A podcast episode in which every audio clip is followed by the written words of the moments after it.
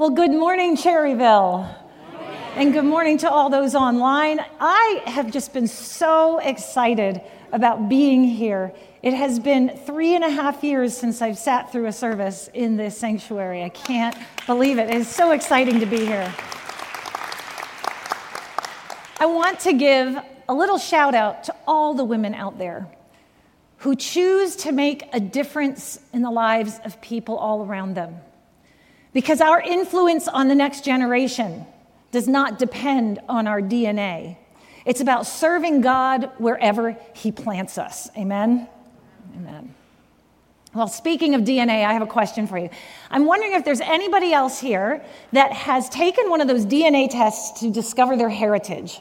Has anybody? Oh, I see quite a few hands. I think it's really interesting, as a matter of fact. Now, out of those, how many received a response that they never saw coming. There, there was uh, results, uh, there's a few. I think that happens pretty often. So I want to share my surprise. A number of years ago, uh, our daughter had gotten this started, and we found out I am 13% Ashkenazi Jewish. Didn't see that coming. So I laugh because I stand before you, a female part Jewish, Wesleyan, Pennsylvania Dutch, ordained minister. I don't know what it is. It's some kind of a hybrid, but you know what? God uses whatever we give him, right? So here we are. Now, the Jewish part makes sense now because we learned that my maternal grandmother, her mother, so my great grandmother, came here from Budapest. So my grandparents came here from Budapest. And then eventually, my maternal grandmother and grandfather started attending this church 90 plus years ago. So we have a very deep heritage here. I love the place, I love the people. But if you were to have asked my dad, hey, what's your heritage? I don't think he would have even talked about the nationality. I'm pretty sure he would have gone to one of his favorite stories, and that is our 10 generation of believers in the Heisler family. To the best of my understanding, I'd be ninth generation Christian, and our siblings' kids would be the 10th generation. But I didn't earn this privilege of standing here today because of my heritage. I am neither Jewish nor Christian because of my DNA. You see, God has given me a unique spiritual journey with Him. And I am responsible for feeding that journey of faith in Him.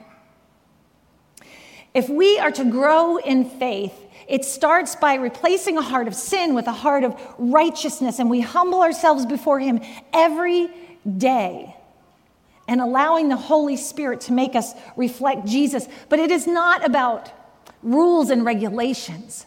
It's about developing habits and manners, attitudes, words, and actions that reflect Jesus. And John Wesley was really big on preaching about this because he said that inward transformation should be resulting in an outward expression of continued obedience. So, this Christian maturity, this growth that we're talking about today, it's not simply a destination we get to and we're done. It is a journey to a destination. It is that journey when we finally see Jesus face to face and he makes us whole and perfect. But until then, we can have a perfect intent in our faith and how we live it out. So here's a couple warm up questions just to get our minds thinking. Ask yourself, where am I in my spiritual journey? Or maybe you want to ask yourself, where am I in the spiritual genealogy of my family? Now, as I was preparing and thinking through this portion of my message, Pastor Justin last week shared that he is third generation Christian in his family. And in this chapter of Second Timothy that we heard read earlier, we learned that Timothy was a third generation Christian. And there he was, third generation, but he was being taught by Paul, who was first generation Christian. Here I stand, ninth generation. And there might be somebody listening who says, Pastor Kathleen, I have zero influence in my path, and I'm not even sure where I stand. But see, here's the good news because we all have room for growth when we turn to Jesus Christ. We all have room for growth in our faith because growing in faith occurs every time we recognize and we obey the call of the Holy Spirit in our lives. So here's how my mind works in developing a sermon. I kept thinking growing in faith. Faith. What is faith? If I were to speak to someone who had no spiritual background, no, no church background, what might they think faith means? And my husband laughs because every time we have a, a conversation of some kind, I'll sing a song that goes with it. I just song lyrics kind of come into my head. So I'm thinking about faith and how many 1980s music kids do we have in the house today? a lot of a lot of them are in the house, right? So of course, because I'm a 1980s kid, the first song I thought of was George Michael's Faith. Lyrics not worth repeating. But the gist of it is he's going to leave one meaningless relationship in faith that he finds a better one. That's called dreaming. All right? That's not biblical faith. But then Eric Clapton came right out and said it in his Running on Faith. He said, If we're running on faith, all our dreams are going to come true. No, they won't. no. Because apart from that personal relationship with Jesus Christ, our lives are in vain. Scripture calls it a chasing of the wind, growing in faith. So I'm doing something a little different today. Woven throughout my message is a story, true story, of a woman who grew in faith in ways that we will probably never experience or fully understand. In November of 1989, a 17 year old Vietnamese girl, her name was Mai, M A I, Mai. She and her older brother were given some coins by their father and were told to escape Vietnam in order to receive an education because their dad's greatest dream was for them to be educated and receive knowledge. But little did they know, for the next five years, they would be in these deep, deplorable, brutal refugee camps. It was in those deep, dark places that God was preparing the soil to plant the seed in Mai. She was coming from a strict traditional Buddhist culture where they were taught to worship their ancestors. But God was calling her on a new journey of faith. So, our first definition of faith today would be faith is a gift from a loving God. Ephesians 2 8 reminds us that it is by grace we have been saved through faith, and it is not of ourselves. In other words, you can't make it, you can't create it, you can't manipulate it. It is a gift from God.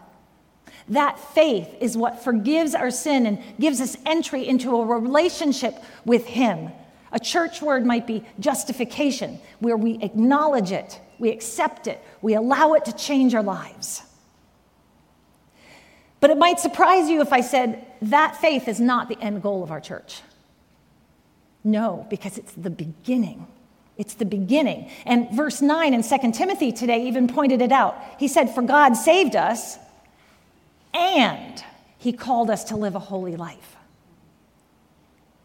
There's two parts to that faith. But it is the starting point. It's meant to be a catalyst to a deeper growing relationship that produces fruit. Now, if I were to give an illustration, I brought along an avocado pit. And if I were to plant this, I brought a little planter along, and if I were to plant this in here, and I would just walk away and expect to come back in four or five years and find fruit, that is not how it works. But this is an important step, but it is just the starting point. Meanwhile, Mai and her brother were on a boat escaping Vietnam, headed for Hong Kong, but they were rejected at the port. They were sent to a refugee camp. And for the next year, they were transferred from one to the other. And in one year, they were headed to their fourth camp. This time, it was a punishment camp for criminals.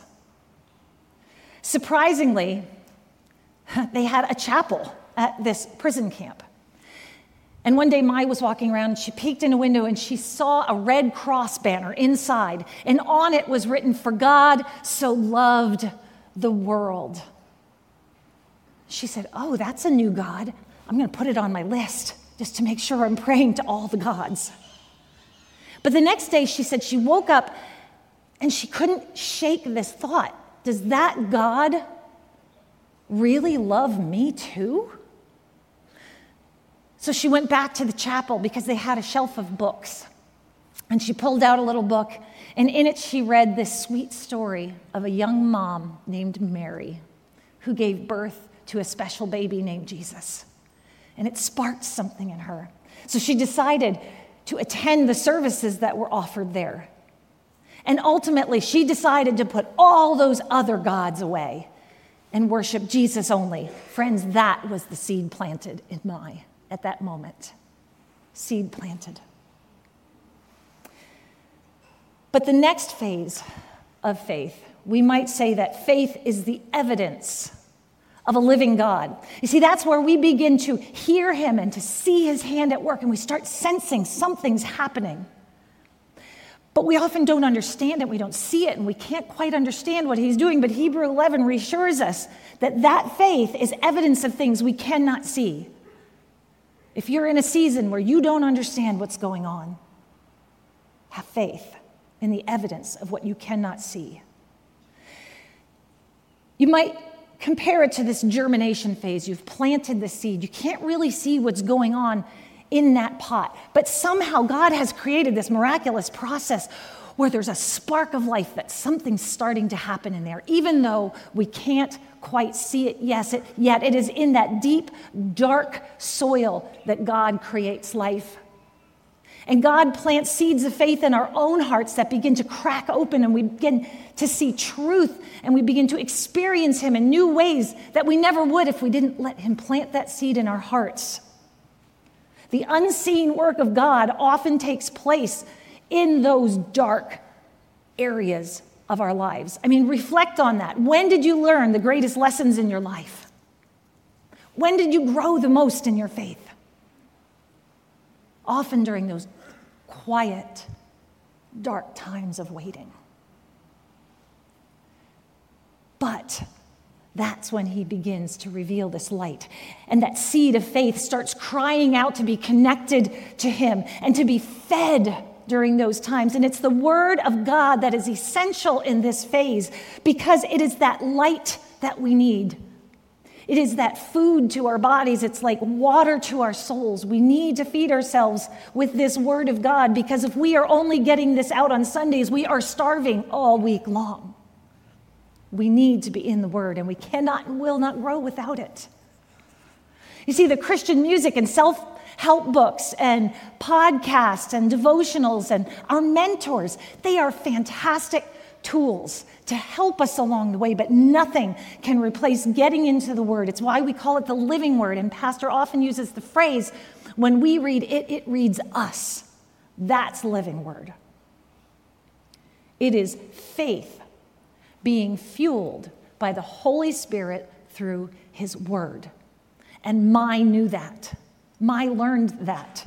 She was reading many, many months later in Hebrews 13, and she came across this verse that said, Let's go outside the camp. And it's in reference to following Jesus' example. But the Lord spoke to her in a very unique way through that phrase, Let's go outside the camp. Now, she was literally weeks away from freedom after five years. And she went to her friends and she went to her brother and she said, God told me something through that scripture. When it said, let's go outside the camp, she said, I'm supposed to go back to Vietnam and share Jesus. Of course, they called her crazy. They called her insane. Her brother started to reject her, and there was one woman who was especially harsh on her in those moments. But she didn't apologize for her faith. Instead, the woman that was very harsh came back to her a day or two later and said, I apologize because you're right, God is calling me to go back to Vietnam too. So they went back to what Mai called the depths of the darkness of Vietnam. And she very proudly told everyone, God has now given me new dreams. My new dream is to share the love of Jesus Christ with my countrymen. and it still didn't make sense to them. But we know from Isaiah 55 8, the Lord reassures us uh uh-uh, uh my thoughts are your, not your thoughts. Even when you don't understand it, God has a plan. Have you ever tried to explain that kind of faith to someone? You might have been met with a, a blank stare or maybe a slow blink. have you ever witnessed a discussion on social media about theology? That goes well. You know, it actually spirals very quickly into harsh attitudes and words. Not that anybody here would do that, but please don't ever get caught up on that. And this is why I'm saying that because even though Mai knew it was from God, others did not understand it. And scripture says in 2 Corinthians chapter 2 that the person without the spirit, without this seed planted, they cannot accept it. They cannot understand it because they don't have the seed of faith planted. They can't synthesize the light of God in the same way. It can be discerned only by those who have accepted by faith the Lord into their lives. But here's the good news even in those moments, and you all may have someone in mind, you're thinking, yeah, I, I just can't get through to that person. Here's an opportunity for you to grow. We can all grow by praying for them in faith that God, His Spirit, will break through, that His light will break through. Pray believing that God will do a saving work in their lives. So God plants the seed, the Holy Spirit feeds our soul. We start seeing evidence on the inside that there's a living God working in us, and then it begins to work through us. And that's what takes us to our third definition is faith is a response to God's love. Faith is a response to God's love. You see, in 2 Timothy, Paul is talking to Timothy about his faith, but he's not trying to convince him that he needs to accept the saving faith. He already did it. He's not trying to convince him that God is real, he already knows it.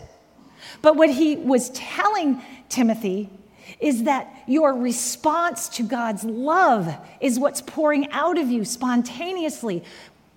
Timothy probably had wonderful attitudes of devotion toward God and his habits and the example that he sent to others because Paul recognized it and he said, I saw it in your grandmother, I saw it in your mother, and now I'm seeing it in you. And he called it, depending on your translation, genuine, authentic. And if we said that today, we might tell somebody, hey, dude, you got the real deal, life changing faith because I can see it in the way you are touching the lives of others.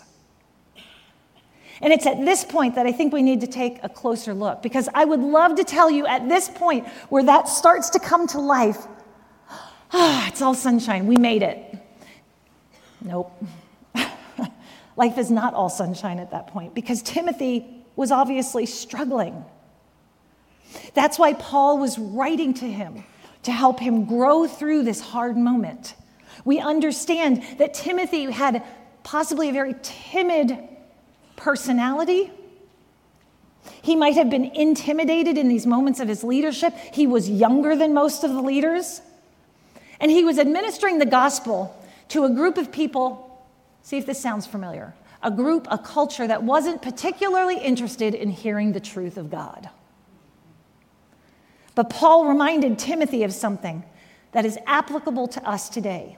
When we feel ourselves in those moments and we might start getting timid and we might retreat and we start seeing less fruit in our lives, Paul points Timothy back to the source. Because after chapter 1, if we go to 2 Timothy chapter 2, in the first verse, he tells Timothy, Draw your strength from the grace that is Jesus Christ. He's telling Timothy, refuel, feed your soul. It's the Holy Spirit that's going to give you the power and the love and the self discipline that you need to keep going. See what God can do. So, Mai, she returned to her hometown. She was promptly rejected by her parents, her community. She was kicked out. Again, trying to share the truth of God with people who weren't in particular interest, had any particular interest in it. If you know someone like that, Mai handled this very well because she said in those moments where she was rejected, she clung stubbornly to reading the scriptures and spending hours in prayer. She connected then with believers in Saigon who began to mentor her and feed into her, to teach her. And she said it was in those teaching moments that she looked back at the five years of persecution that she had gone through and she called them now training ground. The dark years in her life, she said, strengthened her faith and prepared her to train others. And according to her, and I love this phrase because it works so well for today, she said, God planted in her heart a passion to see them won over to Christ. And when they see Christ clearly in us, they trust Christ easily. Friends, that's a holiness life. Seed planted, seed nurtured. Now it's beginning to produce fruit. It's glorifying God and it's blessing others. A life of faith. A few weeks back, Dave and I took a flight to Florida to visit our daughter and her family. And I always download a movie on my Kindle to fill that two and a half hour flight down to Florida. So we were in the air. I was about 10 minutes into my movie when I realized this movie was about an air flight that went very badly. Pause. Put that away. I'll watch that when I get home. And I did. And it was a fantastic movie. And I'm so glad I did. Spoiler alert, I'm going to tell you a little bit about the movie. It's called On a Wing and a Prayer. It's the true story of a man named Doug White Dennis Quaid played that role.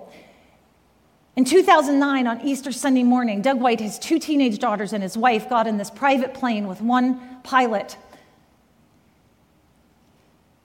And they never saw it coming. Midway through that flight, that pilot suddenly passed away. And there was Doug, the visitor in the cockpit. Now, he had taken some flying lessons, and apparently all of his teachers said he had zero landing skills. But there he was, and he tried to land the plane, and it didn't work, and he had a failed attempt, and they were back in the air, and he was fearful.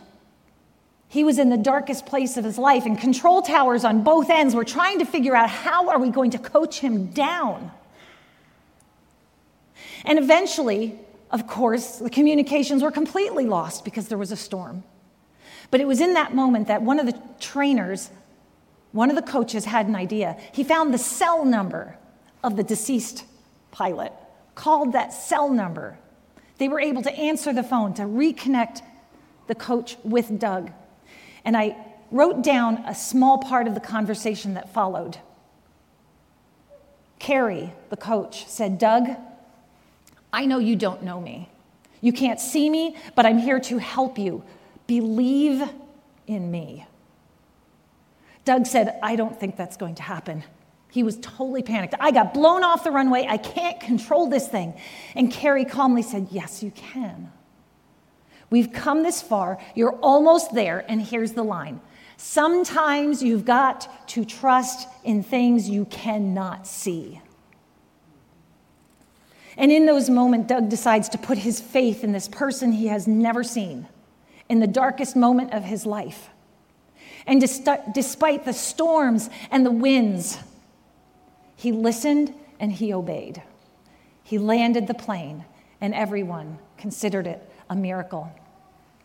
Now, in that moment, I think they take a little creative license because Doug was sitting in the plane, reflecting on what had just happened, and he's imagining his recently deceased brother sitting with him, whom he loved very much and he hears his brother telling him this story. Hey, Doug, you remember when we were little and we borrowed dad's truck and you were driving and you didn't let me coach you how to drive and we ended up in the lake? Remember that? And here's what he said Doug, thank God for growth. Thank God for growth.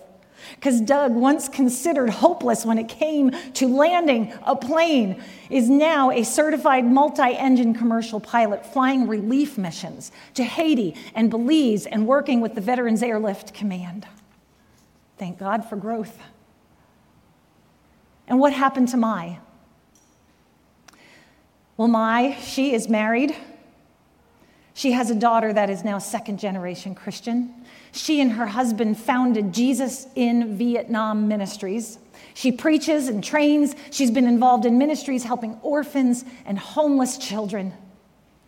Thank God for growth.